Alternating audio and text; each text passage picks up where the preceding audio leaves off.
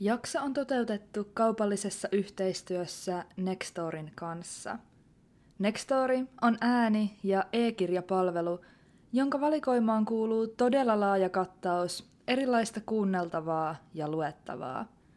Viimeisimpänä mä itse olen kuunnellut Tiina Saaren ja Maiju Majamaan teoksen Ei jälkeäkään, 11 suomalaista kadonnutta ja kaivattua. Nimensä mukaisesti kirjassa syvennytään yhteen toista suomalaiseen katoamistapaukseen. Osa tapauksista oli itselleni entuudestaan hyvin tuttuja, osa selkeästi vieraampia. Vaikka tapaukset olivat erilaisia, niitä kaikkia yhdisti yksityiskohta, missään niistä ei ollut onnellista loppua, kuten teoksessa asia osuvasti ilmaistiin. Kirja oli monella tapaa mielenkiintoinen, mutta tietyllä tapaa hyvin lohduton.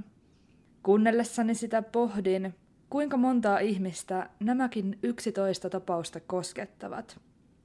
Mielestäni kirja oli koottu hienotunteisesti ja omaisia kunnioittaen, mikä on ehdottoman tärkeää, kun liikutaan tämänkaltaisissa aiheissa. Tämän teoksen sekä lukemattomien muiden kirjojen äärelle pääset Nextory ääni- ja e-kirjapalvelussa. Ja mikä parasta, mulla on tarjota äärimmäisen hyvä tarjous. Saat nyt peräti 45 päivää ilmaista kuunteluaikaa Nextorissa koodilla varjoton. Linkin palveluun ja tähän tarjoukseen löydät jakson kuvauksesta, Instagramista sekä Facebookista. Tarjous koskee ainoastaan palvelun uusia käyttäjiä.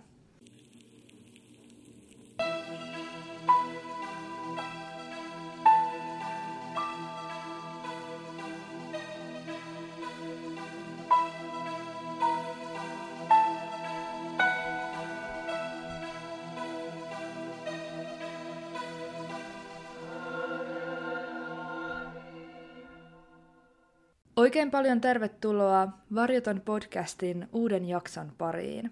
Mahtavaa, että oot löytänyt tänne.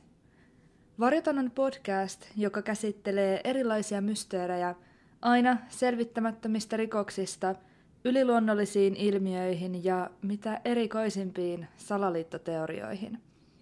Jaksot ilmestyvät joka toinen sunnuntai ja niitä voit kuunnella yleisimmistä podcast-palveluista – Aiheita pyrin käsittelemään aina avoimella mielenkiinnolla, jättämättä mitään puolta varjoon.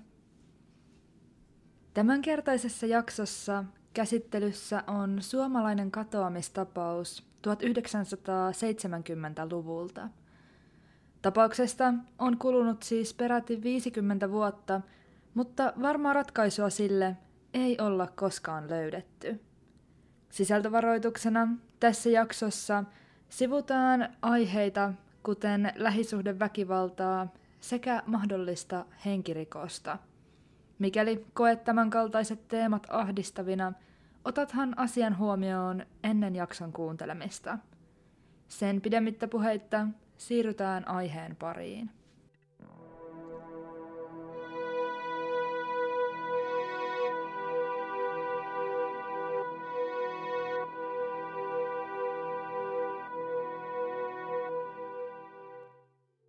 Vuonna 1923 syntynyt Hilkka, omaa sukuaan Kähkönen, avioitui Urho Laitisen kanssa 15. heinäkuuta vuonna 1945 Jyväskylässä.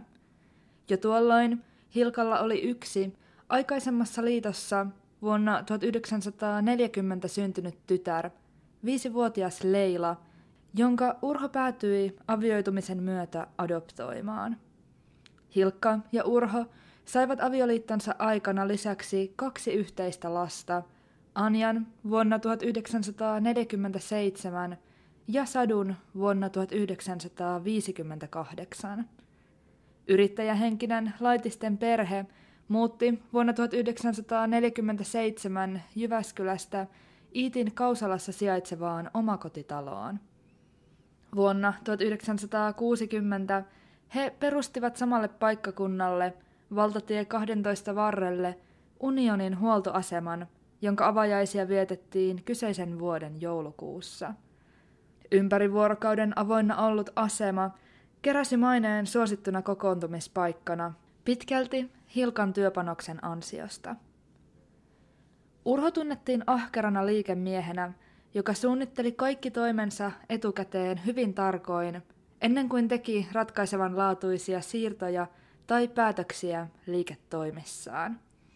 Tästä huolimatta vuonna 1965 Urho ajautui henkilökohtaiseen konkurssiin. Konkurssi ei ollut kuitenkaan perheen ainoa ongelma. Urholla oli vireillä oikeudenkäynti, jossa hän oli vaarassa joutua maksumieheksi. Tämän myötä pari päätyi tekemään avioehdon. Tuolloin huoltoasema vaihtoi omistajaa ja kaikki laitisten yhteinen omaisuus siirtyi Hilkan nimiin. Haastavasta elämäntilanteesta selvittiin. Kuusi vuotta myöhemmin, vuonna 1971, laitiset muuttivat Nastolaan rakennettamaansa liikekiinteistöön osoitteeseen Ratsutie 48. Rakennus sisälsi asuinpuolen, jossa laitisten perhe asui, sekä liiketiloja, joita Hilkka vuokrasi paikallisille yrittäjille. Tuohon aikaan rakennuksessa toimi baari, kangaskauppa, kampaamo ja kukkakauppa, sekä siinä oli asuinhuoneistoja, joissa asui vuokralaisia. Tätä muuttoa ja paikkakunnan vaihtoa on kuvailtu jollakin tapaa ratkaisevaksi käännekohdaksi Hilkan ja Urhon avioliitossa. Ennen muuttoa Kausalassa asuessaan heidät nähtiin erittäin onnellisena parina, jolla oli erinomainen avioliitto ilman mitään sen suurempia ongelmia. He matkustelivat ulkomailla, kävelivät ulkona käsikkäin ja jopa hetkellisesti työskentelivät samassa työpaikassa. Jotakin kuitenkin tapahtui Nastolaan muuton yhteydessä. Siellä kaikki alkoi mennä pahempaan päin, kuten Hilkan tytär Leila asian ilmaisi kadonneet TV-ohjelman haastattelussa. Jo ennen Nastolaan muuttamista vuonna 1970 Hilkka ja Urho olivat laatineet keskinäisen testamentin, jossa kumottiin avioehtosopimus ja luotiin raamit omaisuuden jakautumiselle erilaisissa mahdollisissa vastaan tulevissa tilanteissa. Tuota tehtyä testamenttia on jälkikäteen ihmetelty runsaasti melko poikkeavien yksityiskohtiensa johdosta. Testamentin mukaan kuolemantapauksen sattuessa eloon jäänyt osapuoli perisi kaiken omaisuuden, mutta mikäli Hilkka ja Urho päätyisivät avioeroon, menisi omaisuus kokonaisuudessaan Hilkalle. Kuitenkin, mitä ilmeisimmin, Hilkka oli ollut vastahakoinen tämänkaltaisen testamentin allekirjoittamiseen, ja hän kertoikin tyttärelleen, että hänet oli painostettu sen tekemiseen. Ratsutien asuinrakennuksen ja siinä sijaitsevien liikekiinteistöjen lisäksi Hilkka omisti kaksi kemikaliota, joista toinen sijaitsi Nastolan kirkon kylässä ja toinen vain muutaman kilometrin päässä tästä, Nastolan villähteellä.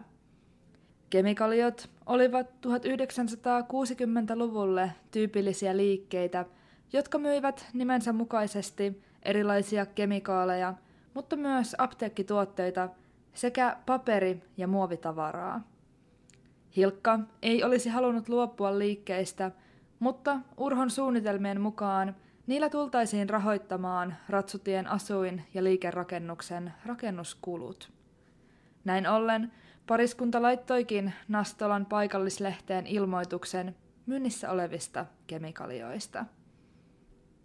Lehti-ilmoituksiin vastasi laitisille ennestään tuntematon Lahdessa kirjoilla ollut nainen nimeltään Riitta. On mahdollista, että Riitta on tälle kyseiselle naiselle yksityisyyden suojaa turvaamaan keksitty nimi, mutta asiasta ei ole täyttä varmuutta.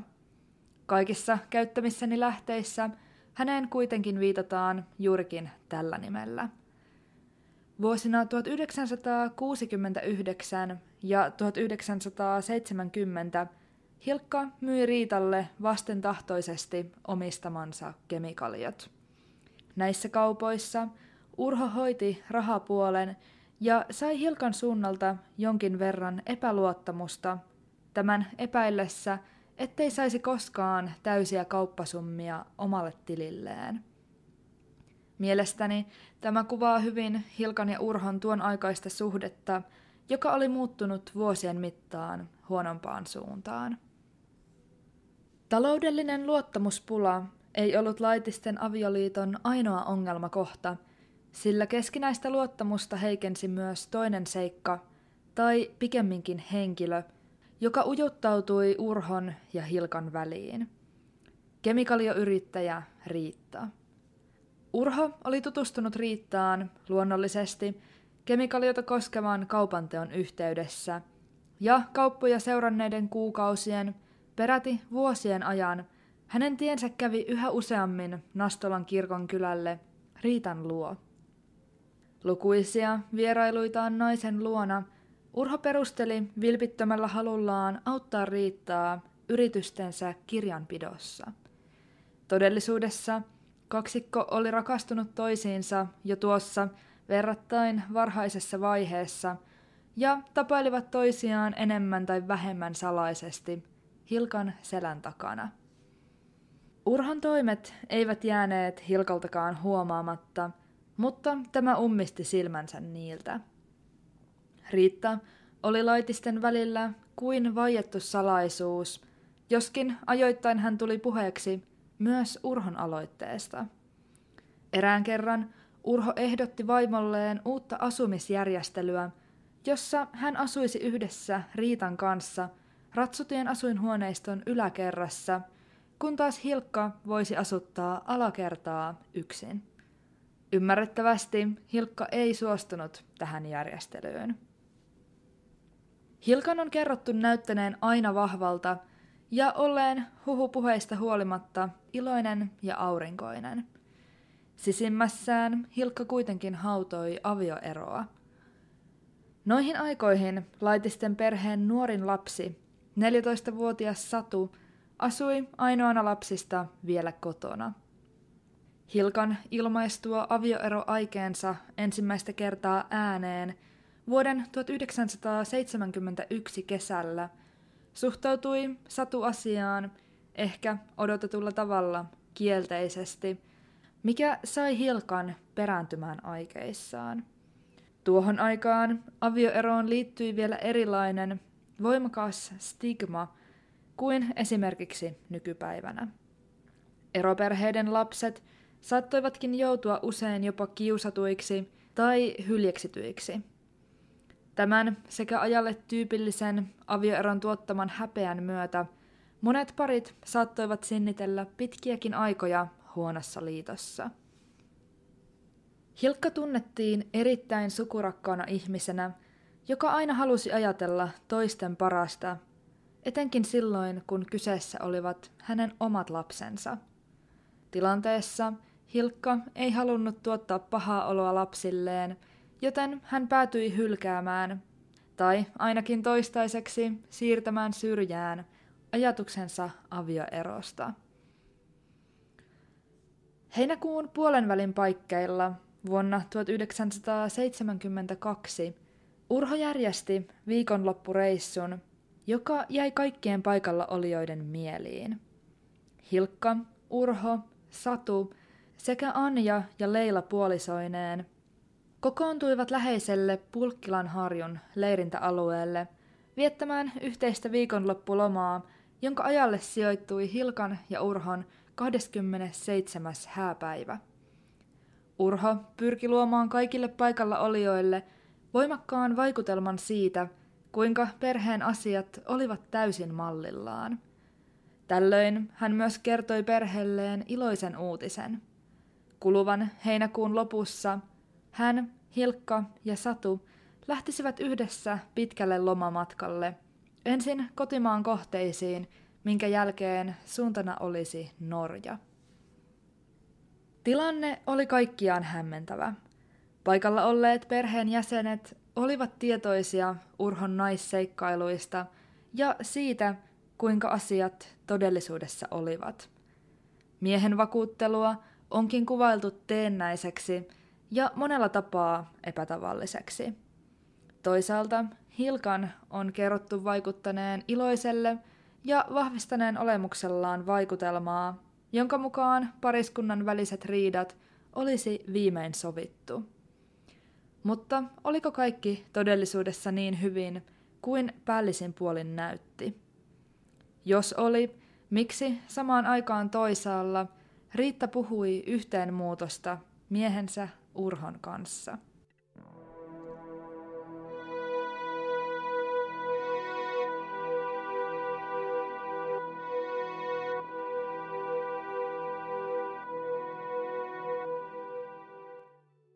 Keskiviikko vuoden 1972 heinäkuun 19. päivä alkoi tuolloin 49-vuotiaan Hilkan kohdalla aamuvuoron merkeissä. Hän työskenteli laitisten asuinrakennuksessa toimivassa Eevan baarissa, joskaan ei itse ollut barin yrittäjä, ainoastaan työntekijä. Päivän aikana Hilkka rupatteli iloisen oloisesti baarin asiakkaiden kanssa. Vaikutti, ettei hänen mieltään painanut mikään. Työt lopetettuaan, noin kello 14.30, hän poistui iloisesti hyräillen baarin puolelta, tuttuun tapaan rakennuksen kellarin kautta asuinpuolelle, ilmoitettuaan työtoverilleen menevänsä lepäämään. Tämä oli viimeinen kerta, kun joku perheen ulkopuolinen henkilö näki Hilkan elossa. Kaikki, mitä tämän havainnon jälkeen tapahtumista tiedetään, on ainoastaan Urhon kertoman varassa. Hilkalla oli sovittuna tapaaminen Nastolan villähteellä ompelia tuttavansa kanssa vielä myöhemmin samana päivänä, joskaan tarkkaa kellon aikaa tapaamiselle ei oltu sovittu. Noin kymmenen kilometrin päässä laitisten kotoa toimiva ompelia oli valmistellut Hilkalle housupukua, jota olisi nyt tarkoituksena mennä sovittamaan. Hilkan toiveissa oli, että kyseinen housupuku valmistuisi ennen pian koittavaa kesälomaa. Hän oli aikaisemmin vienyt ompelijalle myös kankaan, josta valmistuisi Urholle syntymäpäivälahja, uusi tupakkatakki. Lahdessa mallasjuoman tehtaalla työskentelevä Urho saapui kotiin työpäivänsä jälkeen kyseisenä keskiviikkona noin kello kolmen aikoihin iltapäivällä. Omien sanojensa mukaan kotiin tullessaan Urho näki vaimonsa Hilkan lepäävän sohvalla. Urhon mukaan Hilkka tiedusteli, laittaisiko hän ruokaa vai riittäisikö ainoastaan kahvinkeitto. Urho ei ollut nälkäinen, joten Hilkka ryhtyi keittämään kahvia. Kahvipöydässä hän kysyi ensimmäisen kerran kyytiä Villähteelle ompelia tapaamaan. Urho ilmaisi olevansa kiireinen, mutta sanoi, että saattaisi ehtiä kyyditsemään Hilkkaa myöhemmin.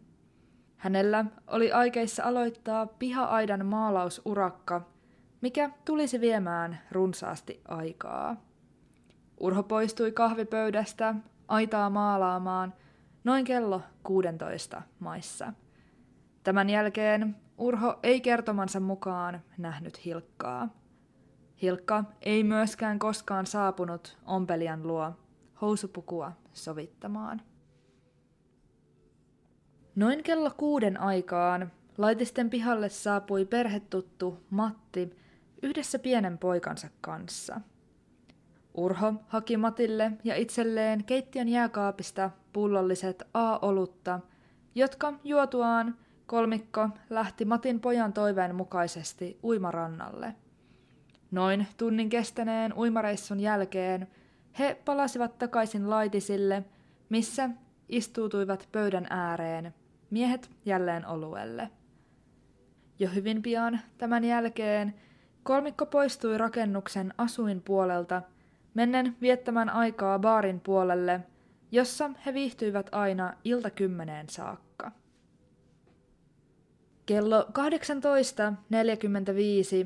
Hilkan tytär Leila soitti laitisten kodin lankapuhelimeen tavoitellen äitiään, mutta puhelimeen vastasi Urho, joka kertoi, ettei Hilkka ollut palannut vielä ompelialta. Uskoisin, että tämä puhelu on tullut ennen uimareissua, mutta täyttä varmuutta asiasta minulla ei ole.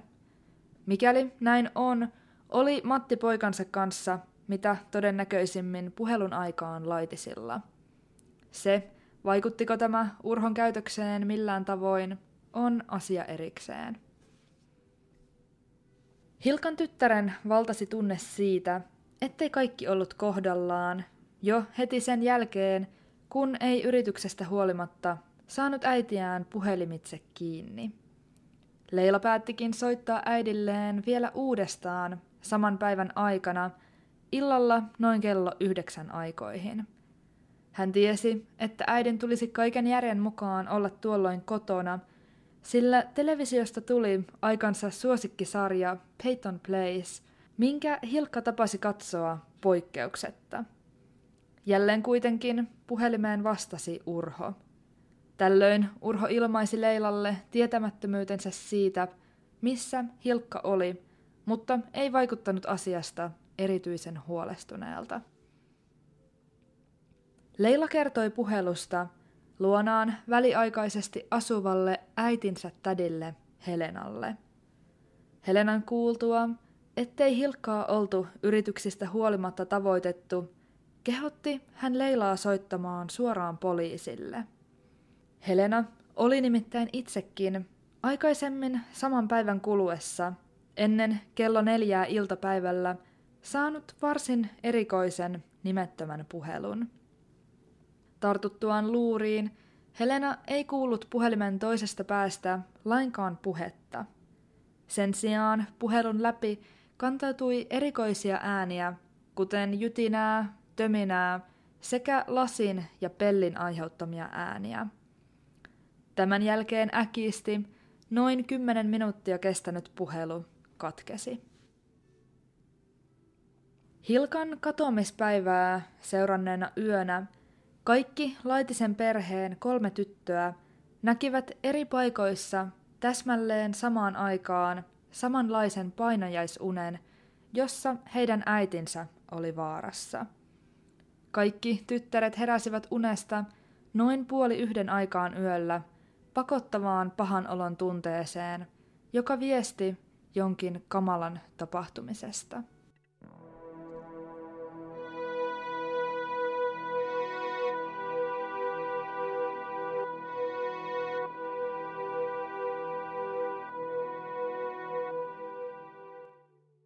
Katoamista seuraavana päivänä, torstaina, huoli Hilkasta ei tuntunut painavan urhoa, joka meni tavalliseen tapaansa töihin Lahteen.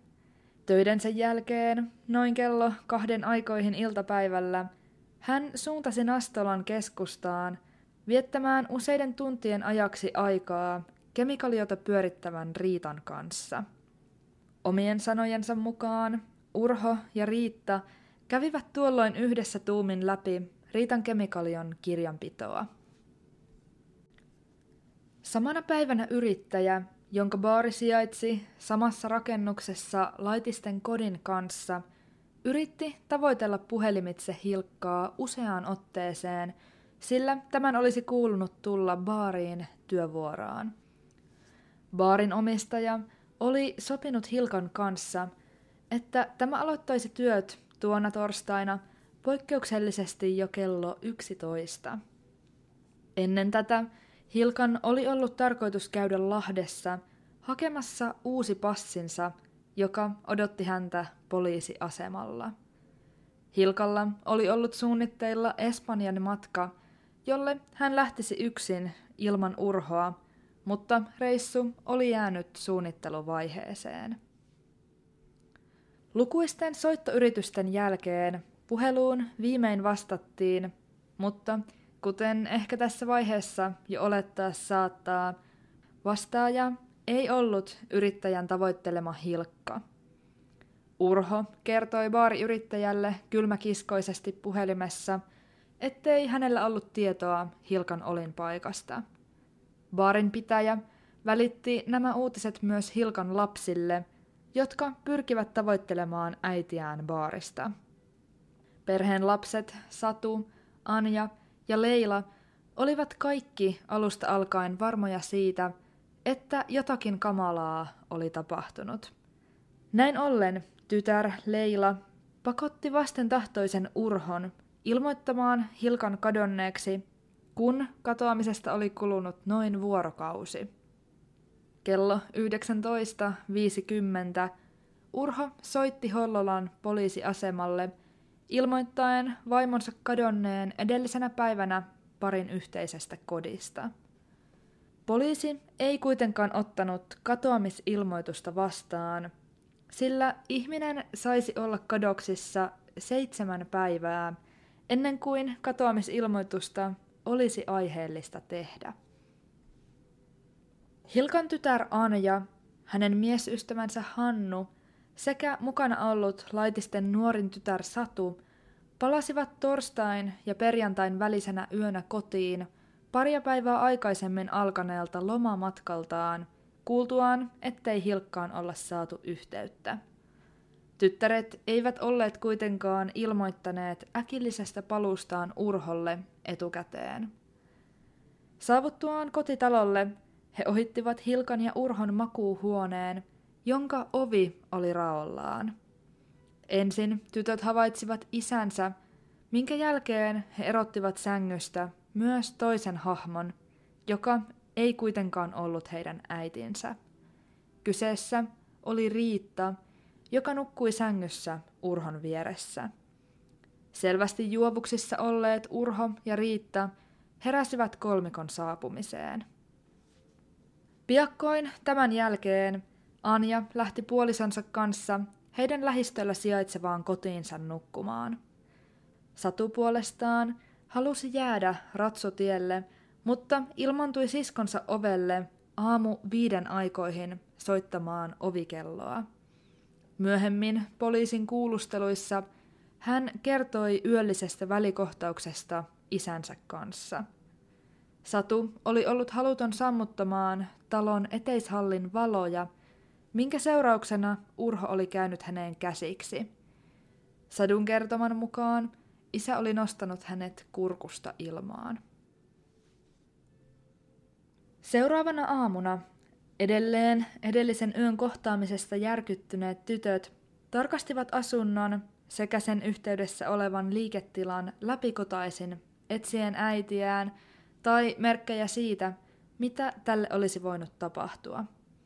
Tutkiessaan rakennusta he kiinnittivät huomiota erääseen, ehkä pieneen, mutta sitäkin merkittävämpään yksityiskohtaan keittiössä.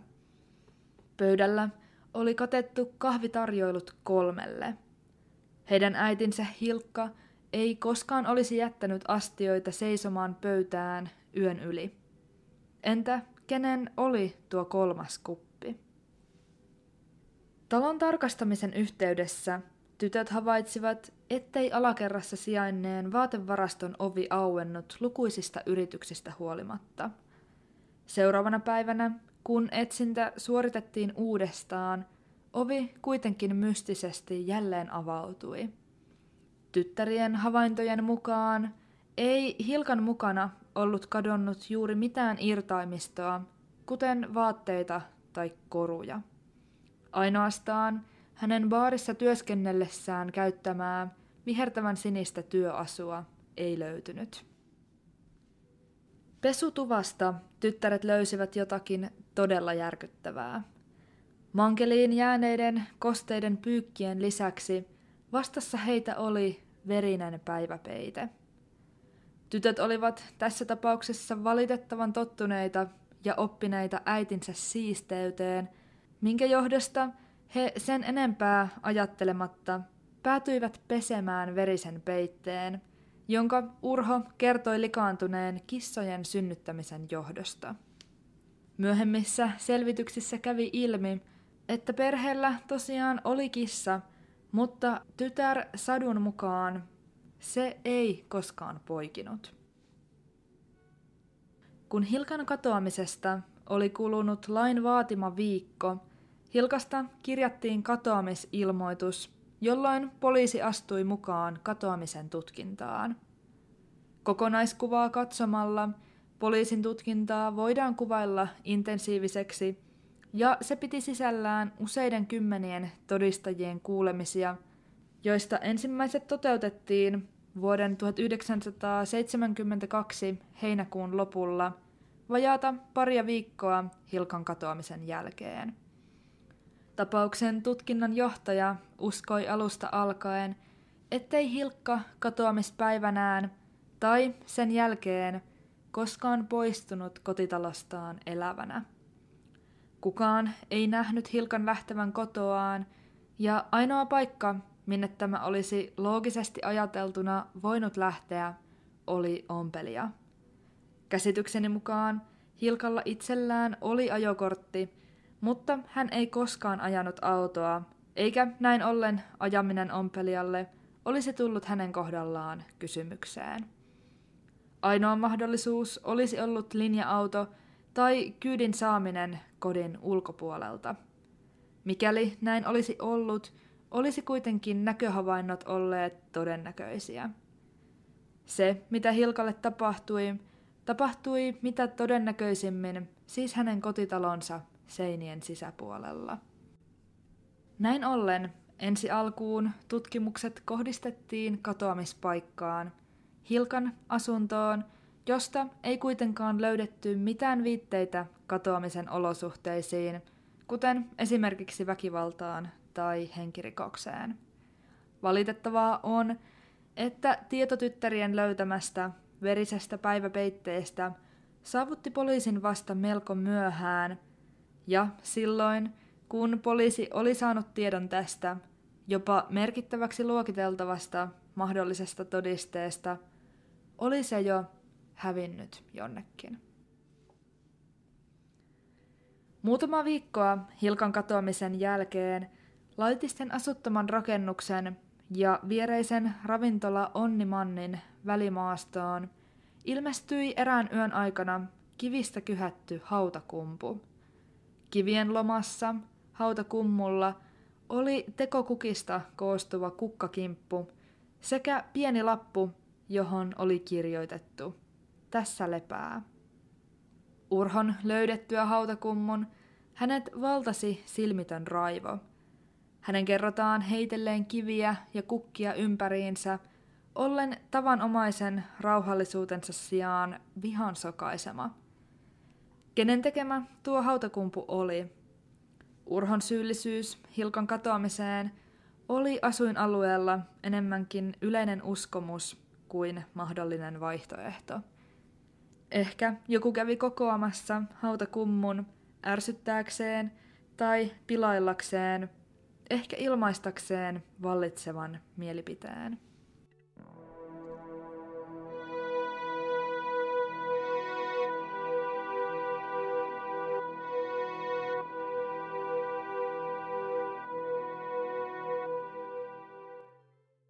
Mutta mitä Hilkalle tapahtui?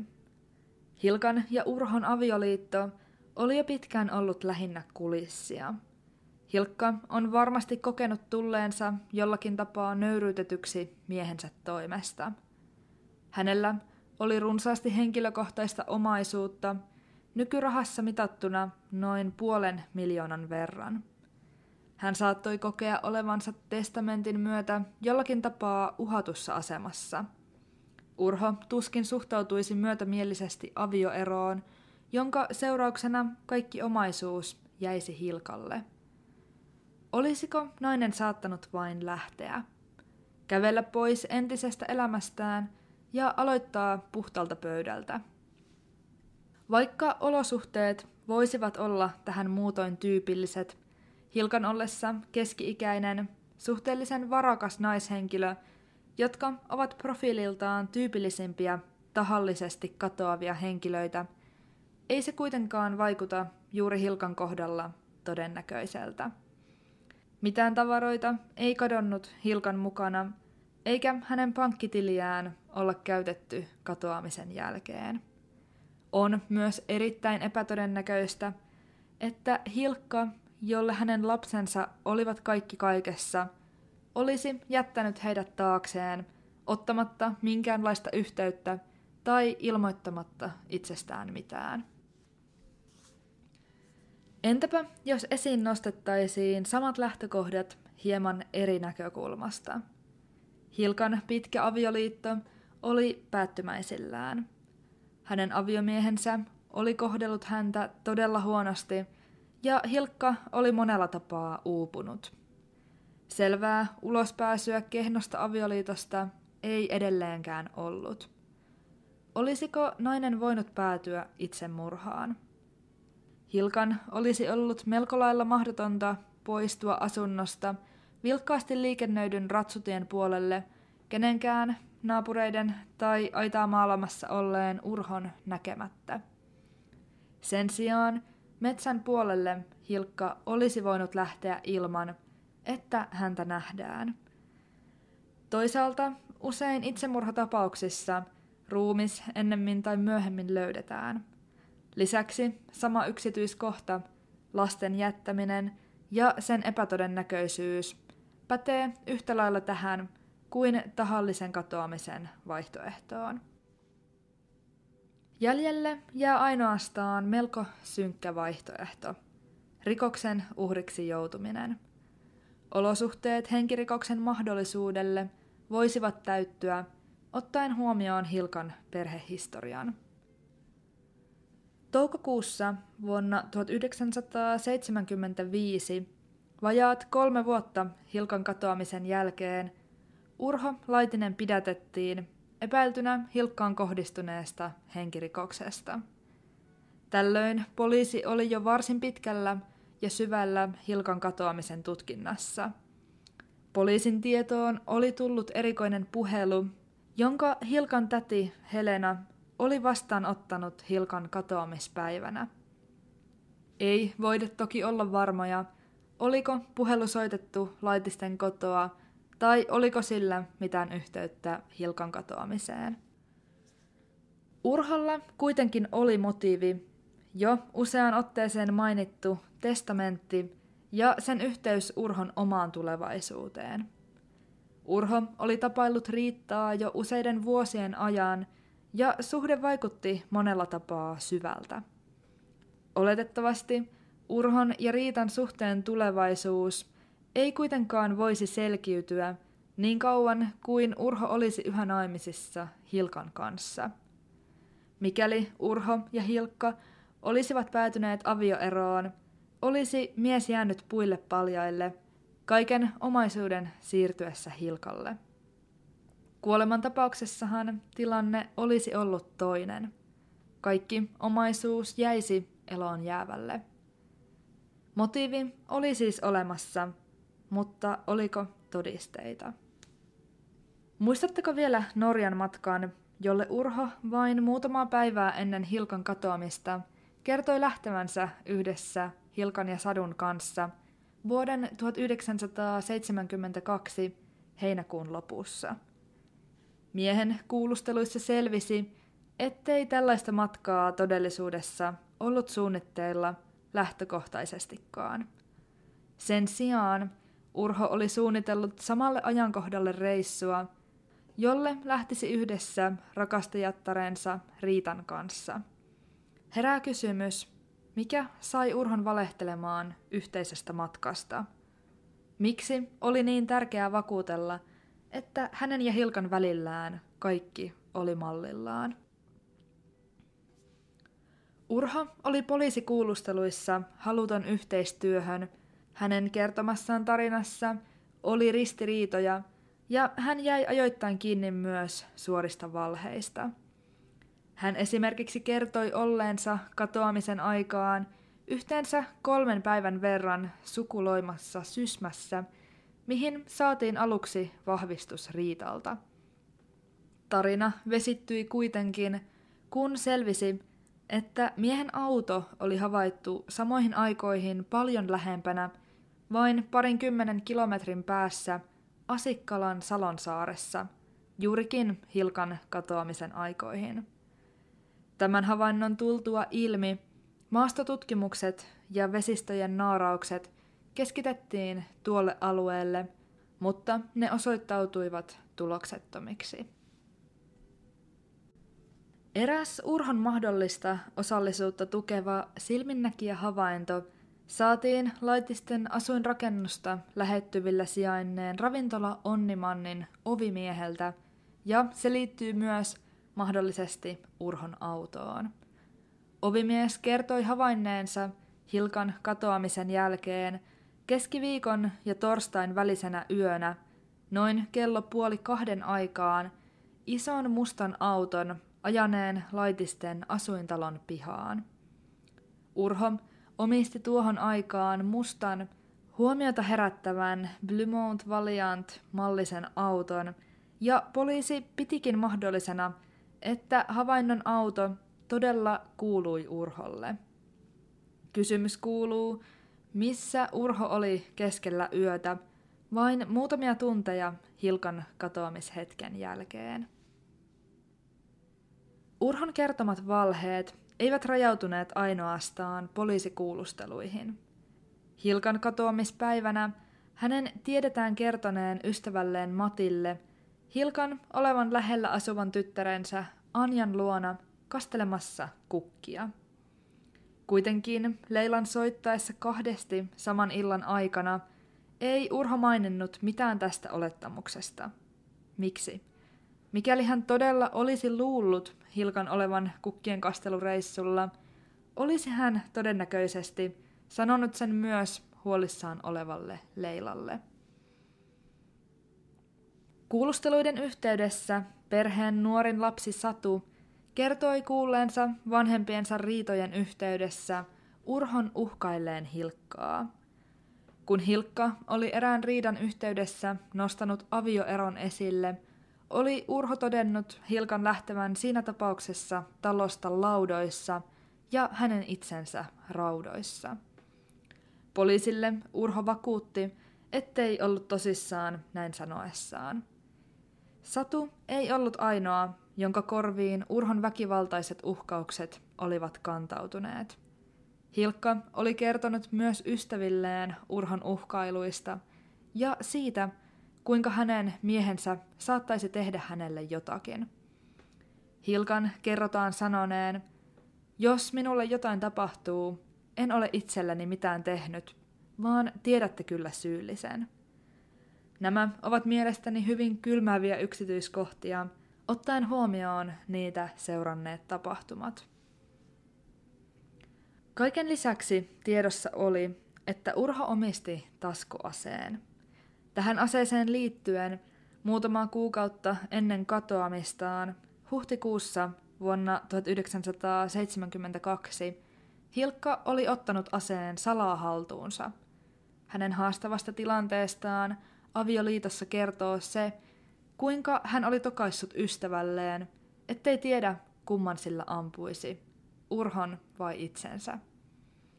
Hilkka kuitenkin palautti aseen myöhemmin takaisin paikalleen pidettyään sitä käsilaukussaan noin kahden viikon ajan. Tätä asetta ei koskaan kyetty tutkimaan, sillä Hilkan katoamisen jälkeen oli ase verisen päiväpeiton tavoin mystisesti kadonnut.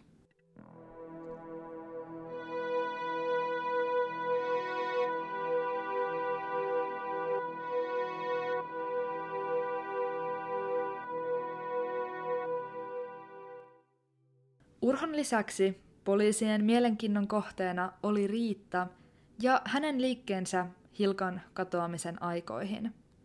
Riitalla oli alibi. Hänen tiedettiin saapuneen kemikalioonsa Hilkan katoamispäivänä noin kello yhdeksän aikaan, asioineen kansallispankin Nastolan konttorissa noin kello 15.30 ja käyneen samassa liiketilassa sijainneessa Munkki-baarissa kahvilla. Riitan poissaolon ajan liikkeessä häntä tuurasi eräs naisen tuttava. Tämän jälkeen Riitta palasi kemikaliaan, jonka sulki hieman ennen puolta kuutta, minkä jälkeen hän ajoi Lahteen. Illalla Riitta huomasi unohtaneensa avaimensa kemikalioon. Hän ajoi takaisin Nastolaan ja sai avaimet liikkeestä talonmiehen rouvan avustuksella.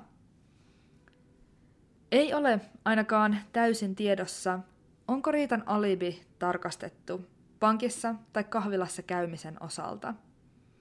Julkisessa esitutkintamateriaalissa ei ole mainintaa alibin tarkastamisesta, mikä luo tilaa mahdollisuudelle, ettei näin olla koskaan tehty.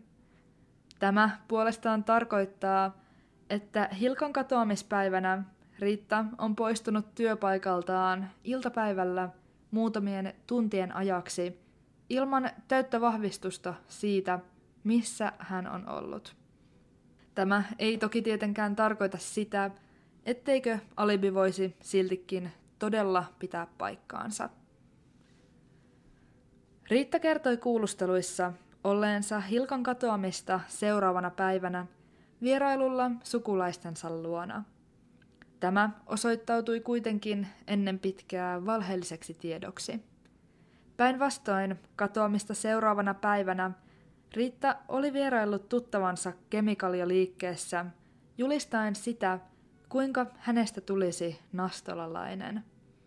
Kun samassa tilassa työskentelevä kampaaja oli ilmaissut tarpeensa vuokra-asunnolle, oli Riitta keksinyt oivan ratkaisun. Kampaaja voisi muuttaa hänen tyhjilleen jäävään asuntoon Lahteen. Urho oli pidätettynä useita päiviä, minkä jälkeen hänet kuitenkin vapautettiin todisteiden puuttumiseen nojaten. Hän pysyi kuulustelujen ulkopuolella systemaattisesti Hilkan katoamiseen liittyen vaiti, yhtä poikkeusta lukuun ottamatta. Tyttärelleen Sadulle hän eräänä päivänä vannoi, minä en ole äidillesi mitään tehnyt. Yllättäviä käänteitä oli tutkinnassa kuitenkin vielä luvassa. Samana vuonna Urhon pidätyksen kanssa 1975 Laitisten kiinteistön edustalle ilmaantui kaivinkone. Erään selvän näkijän antamaan vinkkiin nojaten pihan asfaltti, joka oli valettu vain muutamia viikkoja Hilkan katoamisen jälkeen, revittiin auki yhteensä kolmesta kohdasta. Nämä kohdat olivat selvän näkijän, pajun vitsojen ja kuparilankojen avulla osoittamia. Mitään ei kuitenkaan löytynyt. Urho vaati poliisilta korvauksia kaivuutöiden myötä, mutta oikeuden päätöksellä niitä ei myönnetty. Sen sijaan sekä Urho että Riitta saivat tuomiot perättömistä lausumista liittyen kaivausten toteuttamiseen. Niin käsittämättömältä kuin se kuulostaakin, korvausten maksajaksi määräytyi edelleen kateissa oleva omaisuuden haltija Hilkka. Kaksi vuotta myöhemmin, 11. heinäkuuta vuonna 1977, Hyvinkään Märkiöjärvellä tehtiin karmiva löytö. Vedestä ongittiin muovipussiin suljettu ihmisen pääkallo. Lisäksi samaisen järven rannalta löydettiin naiselle kuuluneita vaatteita. Ensi alkuun muovipussin arveltiin olevan peräisin vuodelta 1972, kun taas kalloon kohdistuneet tutkimukset osoittivat sen olleen vedessä kolmesta viiteen vuotta. Ajallisesti löytö voisi siis sopia Hilkka Laitisen katoamiseen viisi vuotta aikaisemmin vuonna 1972. Toiveikkuus tapauksen etenemisestä heräsi, mutta turhaan. Tarkemmat tutkimukset osoittivat, ettei löytö liittynyt Hilkan katoamiseen. Kallon sisälleen kätkenyt muovipussi oli todellisuudessa aiemmin oletettua tuoreempi. Sen valmistus alkoi vasta vuonna 1974. Ei ole julkitiedossa, kenelle pääkallo kuului, mutta osassa lähteistä sen kerrotaan olevan osoitettu kuuluneeksi miespuoliselle henkilölle. Kymmenen vuotta Hilkan katoamisen jälkeen vuonna 1982 poliisin puheille saapui todistaja, jonka kertomus käänsi kaiken oletetun päälaelleen. Todistaja kertoi olleensa kotonaan, kun hänen pihansa ajoi hänelle itselleen tutun henkilön auto. Osa lähteistä kertoo, että todistaja olisi nimennyt tämän henkilön urhoksi. Mutta todellakin vain osa lähteistä yhdistää urhon tähän vihjeeseen. Urho tai ei, tämä autoa ajanut henkilö oli todistajan mukaan paniikin vallassa, mutta sai kerrottua ajaneensa laitisten asuttoman kiinteistön liepeillä autollaan naisen yli. Nyt nainen olisi piilotettuna auton tavaratilaan ja hätääntynyt kuljettaja tarvitsisi apua ruumiin piilottamisessa. Todistaja kertoi poliisille katsoneensa auton suljettua tavaratilaa ja havainneensa sen liikkuvan. Mitä ikinä siellä olikin, se oli elossa. Todistaja ilmaisi auton kuljettajalle haluttomuutensa sekaantua asiaan millään tavoin, minkä jälkeen kuljettaja pyörsi äkisti puheensa ja kertoi ajaneensa todellisuudessa koiran yli. Tämän jälkeen hän nousi autonsa kyytiin ja ajoi pikaisesti pois paikalta. Todistaja kertoi poliisille tapahtumasarjan ajankohdaksi vuoden 1972 heinäkuun joko 17 tai 18 päivän. Hilkka katosi kyseisen heinäkuun 19. päivä. Olisiko kymmenen vuotta myöhemmin poliisin puheelle tullut todistaja saattanut muistaa päivän väärin? Voisiko tapahtumasarja selittää Hilkan katoamista? Todistajan kertomus tutkittiin perusteellisesti. Lopputulemana poliisi päätyi kuitenkin hylkäämään teorian, sillä todistajan kertomaa ei voitu poliisin mukaan pitää täysin luotettavana. Todistaja kärsi lukuisista haastavista mielenterveyden ongelmista, joiden katsottiin vaikuttavan ratkaisevalla tavoin todistajan todellisuuden tajuun ja näin ollen luotettavuuteen.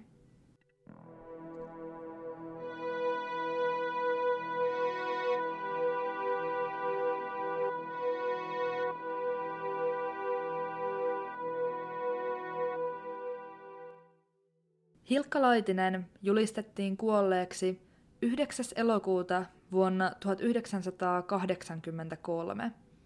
Siunaustilaisuus pidettiin saman vuoden lokakuussa Iitin kirkossa.